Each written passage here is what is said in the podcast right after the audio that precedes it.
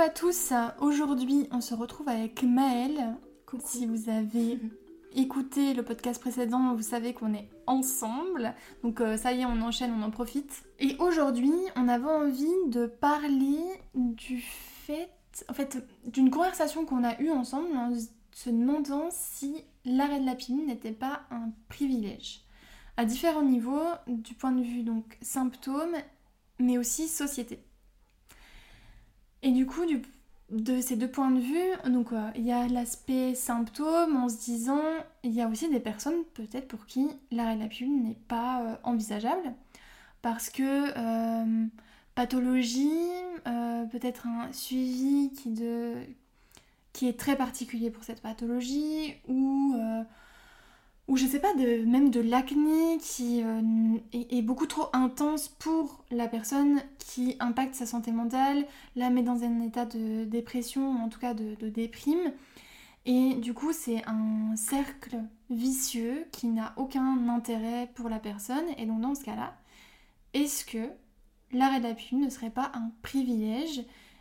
Et donc, peut-être d'arrêter de mettre l'arrêt de la pilule comme étant le but ultime d'une femme à atteindre pour espérer euh, atteindre une certaine euh, observation du cycle et donc euh, reconnexion à son corps, c'est ça que je voulais dire, tu vois, une, élévation, avoir une connaissance supérieure par rapport aux femmes qui sont sous pilule. Ça, mais surtout, je trouve l'accent ouais, sur l'aspect connaissance supérieure. C'est trop intéressant ça parce que on a l'impression, enfin, ça part d'un constat que nous-mêmes on a fait hein, de toute façon, que sous pilule on ne connaît pas nos corps, que euh, globalement on nous a quasiment jamais expliqué comment ça fonctionnait vraiment et que c'est quelque chose qu'on découvre en arrêtant la pilule.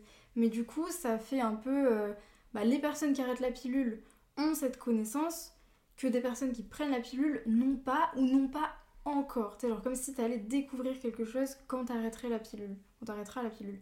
Et euh, ce qui est en partie vrai parce que de toute façon tu ne, vis pas un cycle euh, de la même façon, enfin sous pilule c'est des cycles qui sont euh, fictifs entre guillemets, euh, donc ça n'a rien à voir avec les cycles sans contraception hormonale, mais je pense pas qu'on... Est-ce que indirectement en fait, et nous-mêmes on y a participé, et on y participe encore d'une certaine façon, à créer un peu un, un truc de supériorité de ces femmes-là qui arrêtent la pilule, tu vois? Qui, euh, oui, qui, euh, qui enfin euh, décide d'aller vers quelque chose de, de plus, de plus respectueux pour l'environnement, pour son corps. Ça, ça fait penser à l'écologie. Mm. les gens qui... Est-ce que se poser la question de l'écologie dans son quotidien, c'est pas déjà lié à une forme de privilège? Enfin, ah c'est pareil. Donc, en vrai, la pilule, ça se questionne aussi, quoi. C'est et alors, bien sûr, on n'est pas là pour dire arrêtez la pilule ou ne l'arrêtez pas. oui, bah justement, c'est plutôt euh, quelque chose de questionnement. Exactement. Euh, là, il n'y aura pas de réponse, quoi. Exactement, voilà. Nous, on exprime un peu. Euh, enfin, voilà, c'est des, mm. des, conversations qu'on a entre nous, genre littéralement tout le temps. Et on se dit que ça serait bien plus intéressant de les partager bah, à plus de monde en fait. Mm, clairement. Parce que ça remet aussi du coup en question ce qu'on fait. Et c'est pour ça qu'on évolue dans ma vie après et c'est pour ça que ça va changer dans les mois qui viennent. C'est lié à toutes ces réflexions qu'on a en fait. Ouais, parce que justement, ce que tu disais, c'est que on a peut-être la sensation d'avoir fait comme une sorte de clivage, d'avoir trop parlé de l'arrêt de la pilule comme étant euh, le but à atteindre. Et alors même qu'on n'a pas tant parlé euh, des raisons pour lesquelles ça on ne l'a jamais fait, ou en tout cas peut-être qu'on a donné la sensation, mais nous de notre côté, on... c'est pas ce qu'on voulait, donc de donner des raisons de l'arrêter, et qu'on n'a pas pris en compte les personnes pour qui ce n'était peut-être tout simplement pas possible dans leur quotidien pour mais différentes raisons. Genre on a tous déjà nos raisons de l'arrêter, mais on a tous nos raisons de euh, continuer à la prendre quand bien même il y a des symptômes.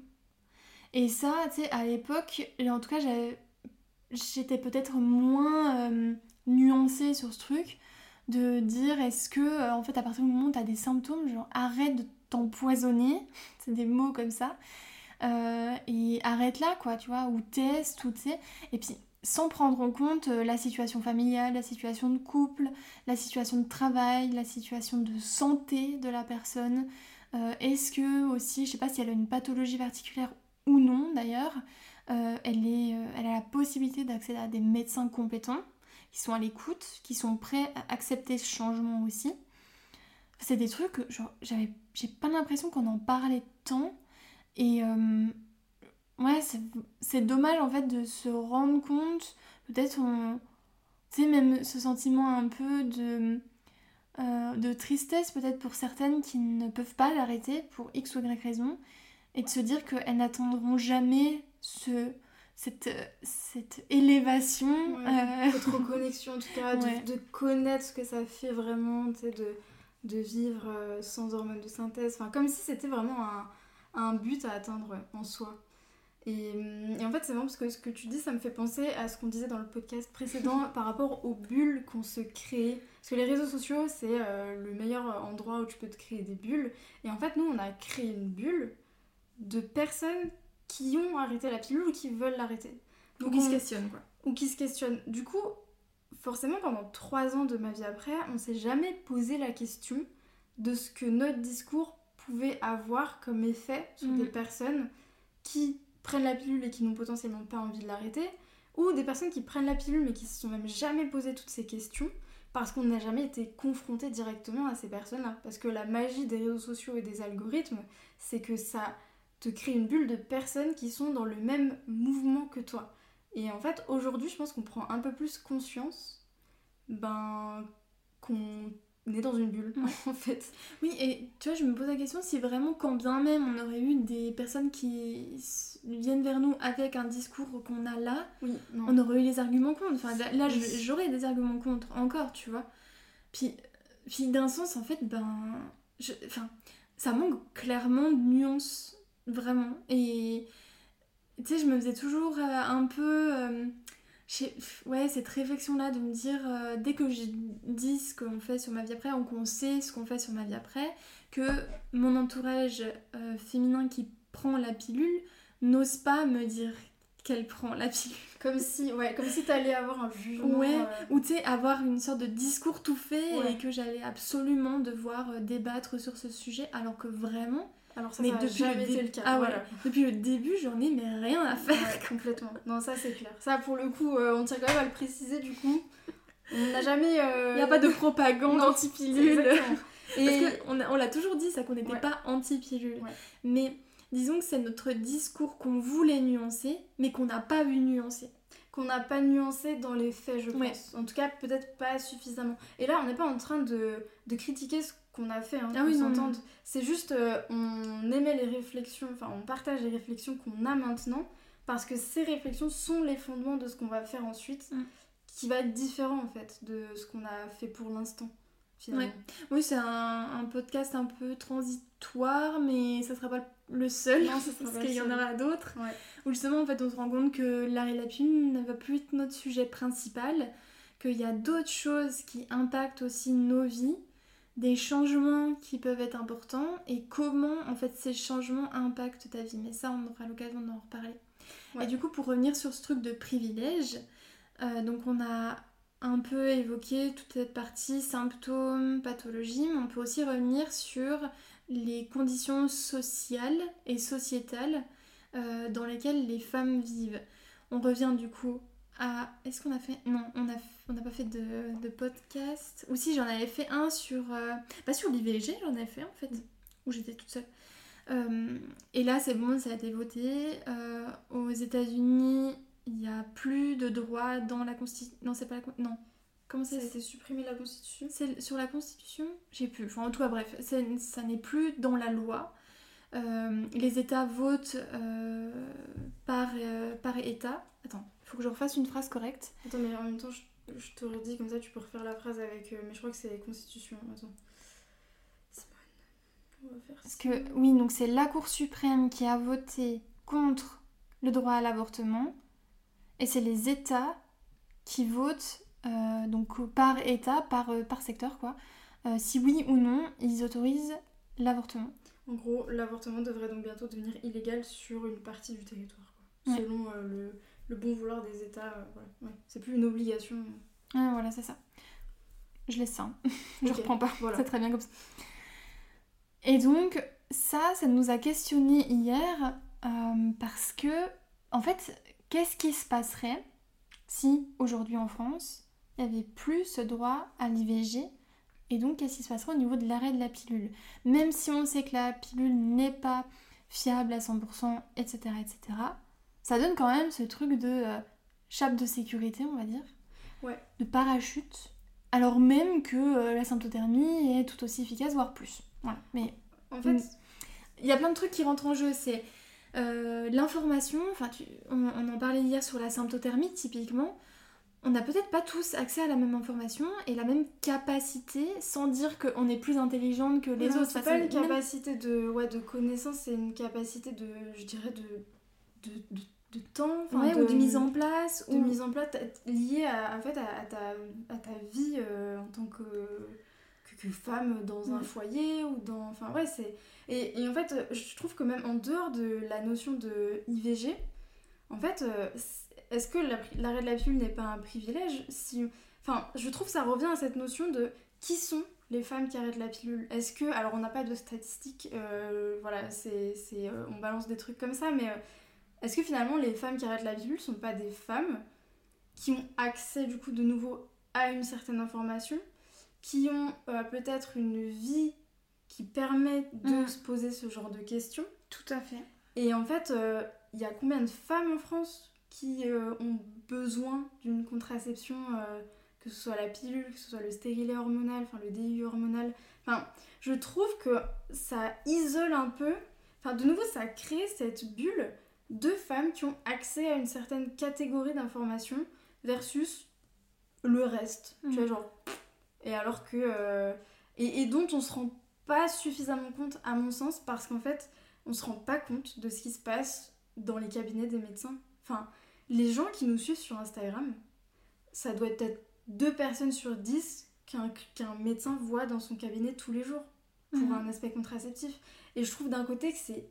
Alors je vais le dire comme ça, je trouve ça hyper ingrat d'une certaine façon de perpétuer ça parce que euh, je il y a une forme de non-respect. Alors je dis pas qu'on a eu du non-respect, mais indirectement, c'est comme euh, balayer genre des millions de femmes à qui euh, ah bah non, c'est bon, de toute façon, on peut pas s'adresser à elles, elles nous suivent pas sur Insta, genre genre Mhm. c'est pas notre problème, genre euh, nous on fait ce qu'on peut avec les personnes à qui on s'adresse, mais les personnes à qui on s'adresse, genre la bulle, on l'a créée et on l'a fait évoluer, bah ça, ça dépend de nous en fait, d'une certaine façon. Mhm. Donc c'est aussi à nous de. de développer le, sujet, ou en tout cas euh, les questionnements, parce qu'en fait la base aussi de ma vie après, c'est aussi de se poser des questions sur ces symptômes, ce qu'on ressent, et si euh, la pilule nous convient vraiment. Que... L'accessibilité en fait euh, à, à X type de, de contraception ou d'accompagnement, parce que le but du coup c'est pas euh, de, de faire des propagandes, des propagandes pardon, plus larges d'arrêt Oui, de non. contraception, pas du tout.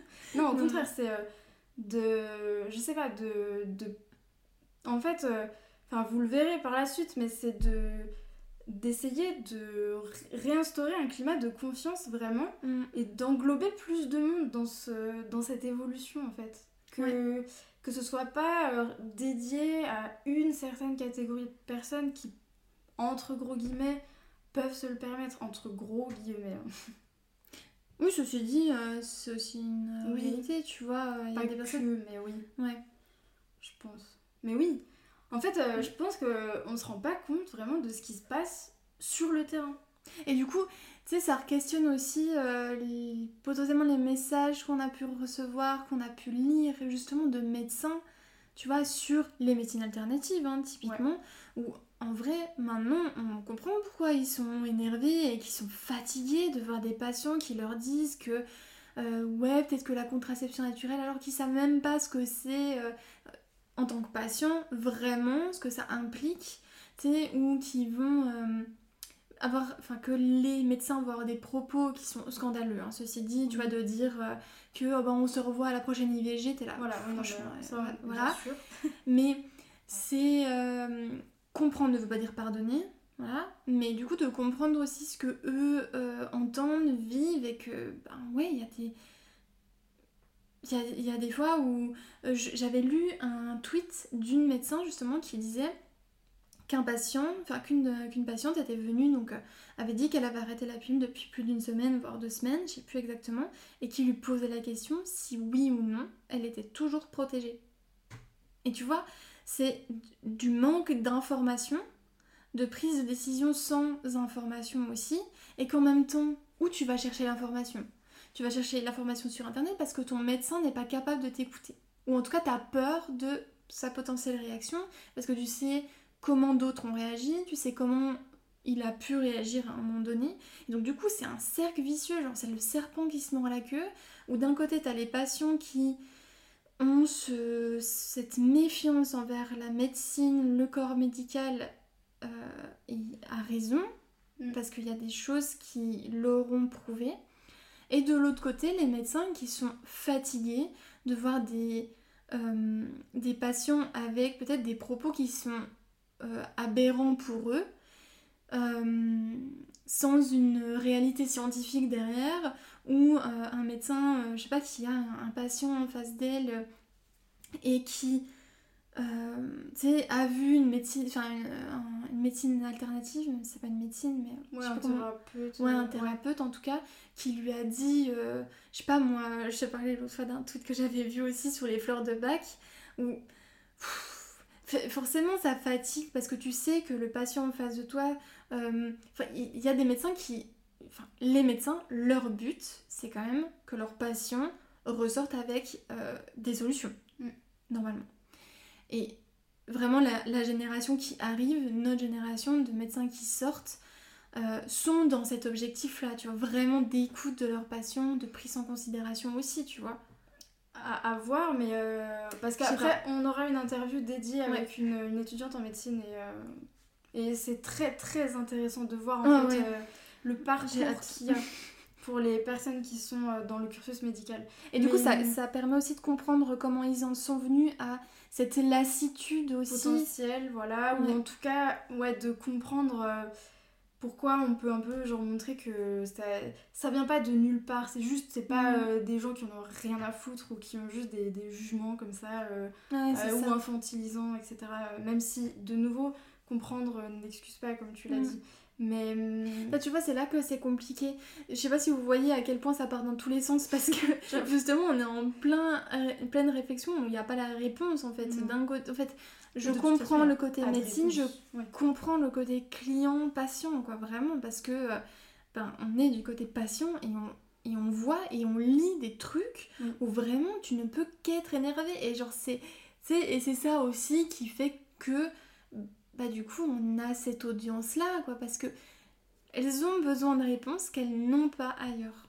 En fait euh, le point qui est hyper euh, compliqué et, c'est euh, tu sais genre là on dit des trucs que nous normalement on se dit entre nous donc mm. la portée n'est pas la même là on sait qu'on va être écouté par plus de personnes même si le podcast c'est un univers qui est plus intimiste mais ce qu'il faut enfin ce dont on prend un peu conscience c'est que les personnes qui nous suivent c'est de nouveau c'est genre 10% des personnes qui, qui, sont dans les cabinets mm. de certains médecins gynécologues. Alors, euh, je, dis 10% euh, de nouveau, oui. tu sais, j'invente. Un, hein. ouais, ouais, un chiffre en tout cas assez faible. C'est euh, aussi pour ça que nous, on, on a un, un, temps, et, et je peut-être comme beaucoup de personnes, en lisant les témoignages hebdomadaires, enfin quotidiens de personnes qui racontent des, des, trucs abominables qui se passent dans certains cabinets, tu sais, tu crées une, vraiment une défiance et un, un mépris pour le mm. corps médical. Je dis, mais comment c'est possible qu'on en arrive là et qu'ils aient ces propos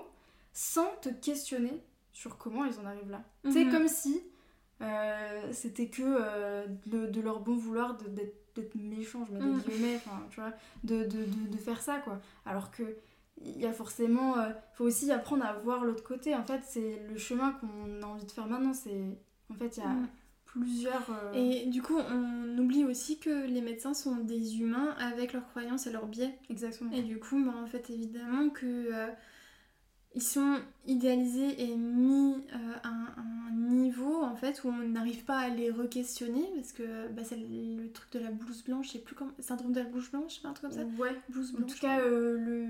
Je sais plus comment ça Ouais, voilà, c'est ça. Mais il y a un truc autour de ça. Oui. Et et justement, peut-être euh, aussi réfléchir à comment re-questionner son médecin, parce que euh, euh, pas forcément que nous, on a la réponse. En fait, c'est vraiment d'être dans un truc d'ouverture d'esprit. L'humilité et, et pas partir comme un envie d'avoir un affront, en fait. Mm. Et franchement, on le dit de façon genre hyper simple comme ça. Évidemment, c'est dur. Ouais, ouais, non, c'est Enfin, de toute façon, euh, là, on a, on a vraiment genre, on a aucun conseil à donner. Mm. C'est pas un podcast euh, qui est là pour délivrer des conseils, c'est juste exposer une réflexion parce que c'est hum, prendre conscience en fait de la réalité. Moi, c'est comme si j'avais pris conscience à un moment donné que euh, on était déconnecté de la réalité en fait. T'as t'as presque envie de dire, mais meuf, mais genre va passer une semaine dans le cabinet d'un gynéco, tu t'assois à côté de lui, juste t'écoutes ce qui se passe. Mm. Tu crois vraiment qu'après euh, tu vas revenir sur ma vie après et tu vas être là en mode euh, oh là là, c'est fou, euh, tous ces gens qui écoutent pas, qui infantilisent. De nouveau, évidemment, on a envie de dire euh, que c'est pas normal et c'est pas normal. Mais en fait, comme tu dis, on est tous des êtres euh, humains et on a tous euh, voilà des bah enfin c'est c'est la réalité en fait. Et il manque ça manque je pense de euh, d'être confronté à la réalité, de voir ce qui se passe avant d'avoir après des discours hyper euh, genre enfin c'est Mm. ouais. Je fais juste un point quand même. Euh, on parle pas ici de violence gynécologique. hein. oui C'est très important. Parce que Important à train de me dire, oui. je- pareil, je, je vois des trucs euh, sur Twitter là qui est en train de se passer justement où ça questionne ça, tu sais, de, de, que le gynécologue ne demande pas Oui. avant, euh, tu vois, pénétration ou examen, tu vois, de façon générale. Et tu Oui, que ouais. t'es là, ah ouais. Tu sais, je me souviens la première fois où, où j'ai eu ce truc, euh, bah, ce premier examen, où on m'a demandé. Non, attends, comment ça s'est passé? Je sais que j'avais eu un examen, on m'a pas forcément demandé, euh, tu sais, euh, on m'a dit ça y est, c'est- enfin, à ce moment-là, ça va se passer, je, je l'insère, etc. Et une autre fois où j'ai eu cette expérience où c'est ça m'a perturbée, tu vois, je me suis Ouais. dit, ah ouais, putain, en fait, genre c'est possible de me, de me prévenir. Qu'on- que c'est Ouais. toi qui décides de Mm. quand ça commence Ouais. Ouais ouais Putain, c'est ouf. Oui. Enfin, bref, mais oui, c'est juste pour faire un point là-dessus que vraiment on ne parle absolument pas de violence gynécologique. On parle vraiment de questionnement autour de l'arrêt de la pilule et de potentiellement ce que les médecins peuvent entendre et de. les, les dissonances Ouais, voilà. Ouais, vraiment des. Ouais. enfin je sais pas si c'est le mot en fait mais en tout cas euh, On fait des gestes euh, de tourbillon autour de nos têtes. Avec nos mains. comme si tu cherches un mot et voilà Ou que tu fais un rap. c'est ça.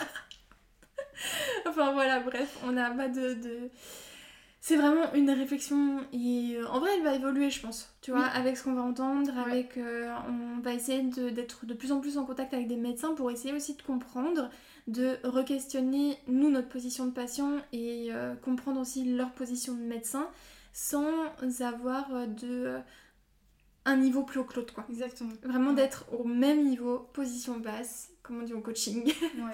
et d'être au même niveau que la personne en face de soi, quoi. beau programme et en fait euh, je pense que l'idée générale derrière tout ça et dans ce qui va suivre c'est que euh, on se laisse le- la possibilité de faire évoluer nos réflexions Oui. Et au contraire, c'est même une bonne chose. Et en fait, euh, voilà où on en est aujourd'hui, parce que euh, rien n'est figé. Et au contraire, on peut se poser des questions si jamais euh, on a des pensées peut-être trop figées. Mm. Alors, de nouveau, ça dépend des sujets. Il y a des choix, il y a des trucs sur lesquels tu as le droit d'être catégorique, genre évidemment euh, le droit à l'IVG par exemple. non, mais va... Intolérant avec les intolérants. Exactement. On va pas rentrer là-dedans. non, mais bien sûr, ça c'est clair. Voilà. Mais du coup, on a aussi hâte de connaître votre avis. Ouais. Et euh, justement, on est en train de créer une plateforme, une communauté, qui est, en tout cas, un, oui, une plateforme, quelque chose qui va dans ce sens-là pour entendre aussi vos avis, vos réflexions, parce que ensemble, on va avoir, je suis sûre, des pensées et des réflexions ouf, où vraiment, je- on va être, euh, comment on dit, en ébullition. ouais, nos cerveaux ils vont être là, ah oui, mais putain, c'est vrai. Alors du coup, est-ce que ça, on peut pas le re-questionner Et puis alors voilà, Ouais. laisse tomber. C'est des trucs qu'on adore faire, donc euh, c'est pour ça que maintenant on a hâte euh, de pouvoir le mettre euh, clair. au jour. Ça arrive, ça arrive, ça bosse. Voilà. Donc voilà, on a hâte si vous voulez euh, nous partager votre avis, c'est possible sur Instagram en message privé et aussi par mail. Si vous voulez faire un mail plus long, on sera euh, ravis de pouvoir le lire et d'y répondre. voilà. Eh bien écoutez, bonne journée. À bientôt. Ciao Si ce podcast t'a plu, n'hésite pas à le partager avec une de tes amies ou un de tes amis à qui ça pourra être utile. Si jamais tu souhaites en discuter avec nous ou avec la communauté, nous sommes disponibles sur Instagram et sur notre site ma-vie-après.com. On te met tous les liens en barre d'infos. À la prochaine